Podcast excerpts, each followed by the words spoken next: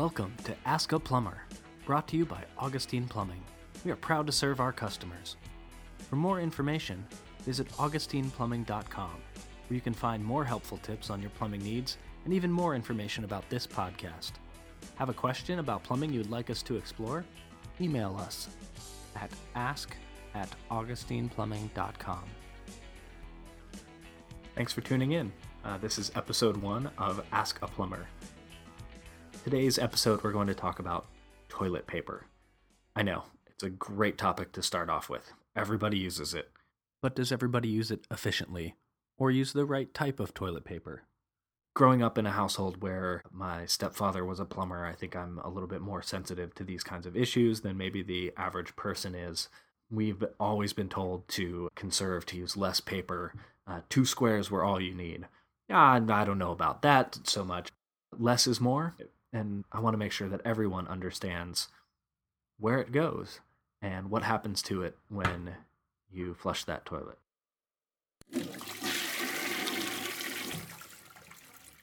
The first reference to toilet paper occurred in the 6th century in China. Uh, paper was made for the emperor to clean his behind. Paper, as we know it now, uh, was invented by Joseph Gayetty uh, called Gayetty's Medicated Paper in 1857. It was sold in stacks of square sheets like napkins.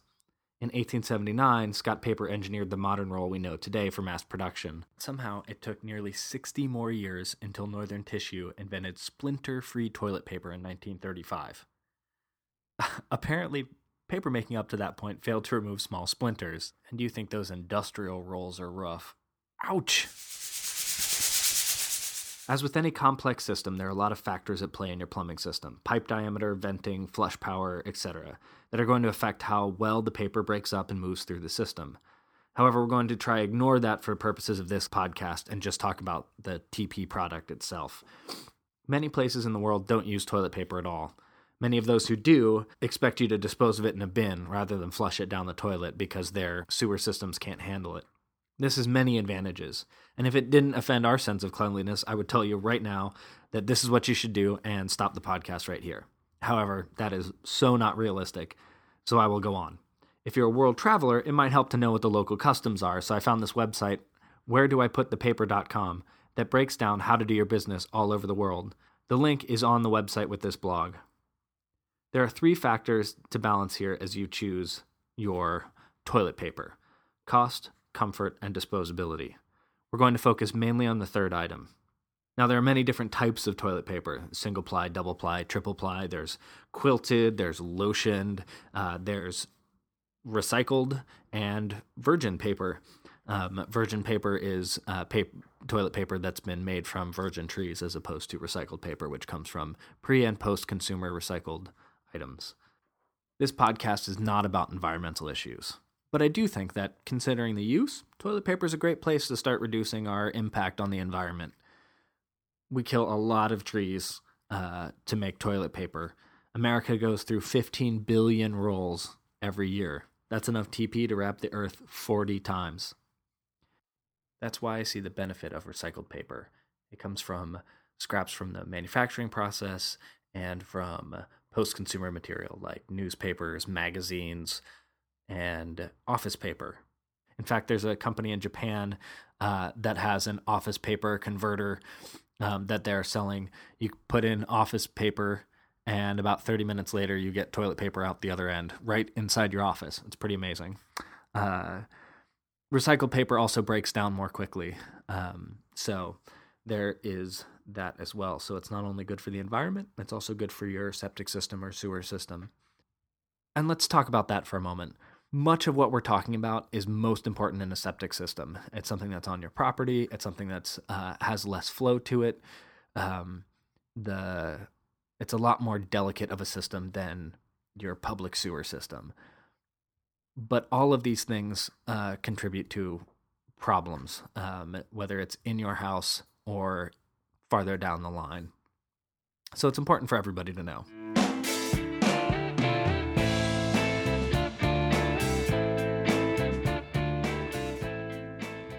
Good Housekeeping did a pretty thorough testing of toilet paper in 2011. The link is up on our website with this blog at augustineplumbing.com.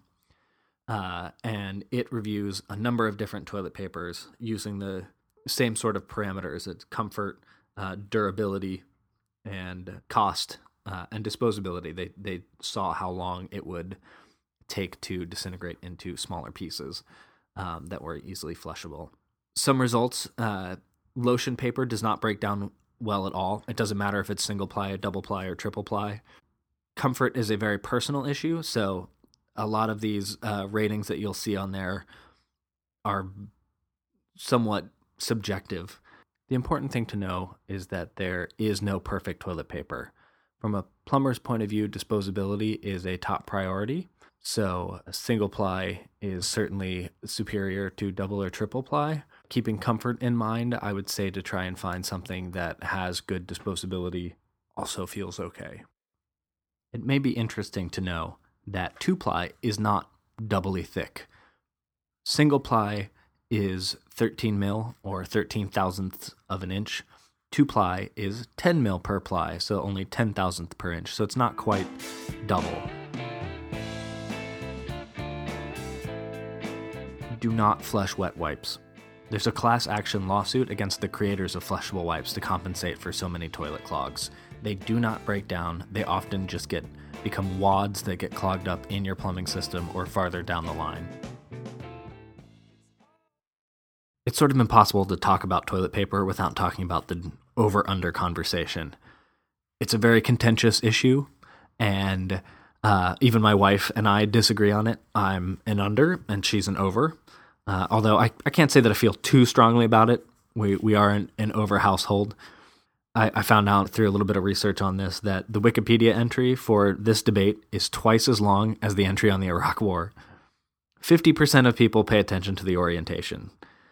20% of those people will reorient the paper if they find it the wrong way.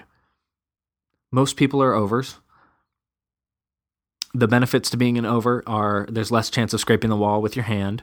Uh, it's easier to tear off the desired number of squares, and it's supposedly easier to find the end of the roll less people are unders. There's less chance of accidental unrolling, which is a benefit. Uh, we have a cats and a child, so it's a little bit harder for them to, you know, pull it off. Uh, earthquakes are also uh, could be a problem. for the record, Ann Landers supports this method, so I think that says a lot for it. So back to my original posit, two squares. Okay, according to my research, the average American uses between eight and nine sheets per trip, and up to 57 sheets per day. While there are no definitive numbers on how many toilets are clogged each year or how many are caused by excess use of toilet paper, I don't know anybody who hasn't had to deal with a clogged toilet. Using less toilet paper will make this a less common occurrence. I would suggest to use as little as possible. Um, and while that may sound gross, you do wash your hands afterwards. Don't pull giant wads off at a time. Use a couple of squares for each pass and make multiple passes. Bottom line no matter how you position your toilet paper, we all know where it ends up. The less of it in your pipes, the better. And let's leave it at that.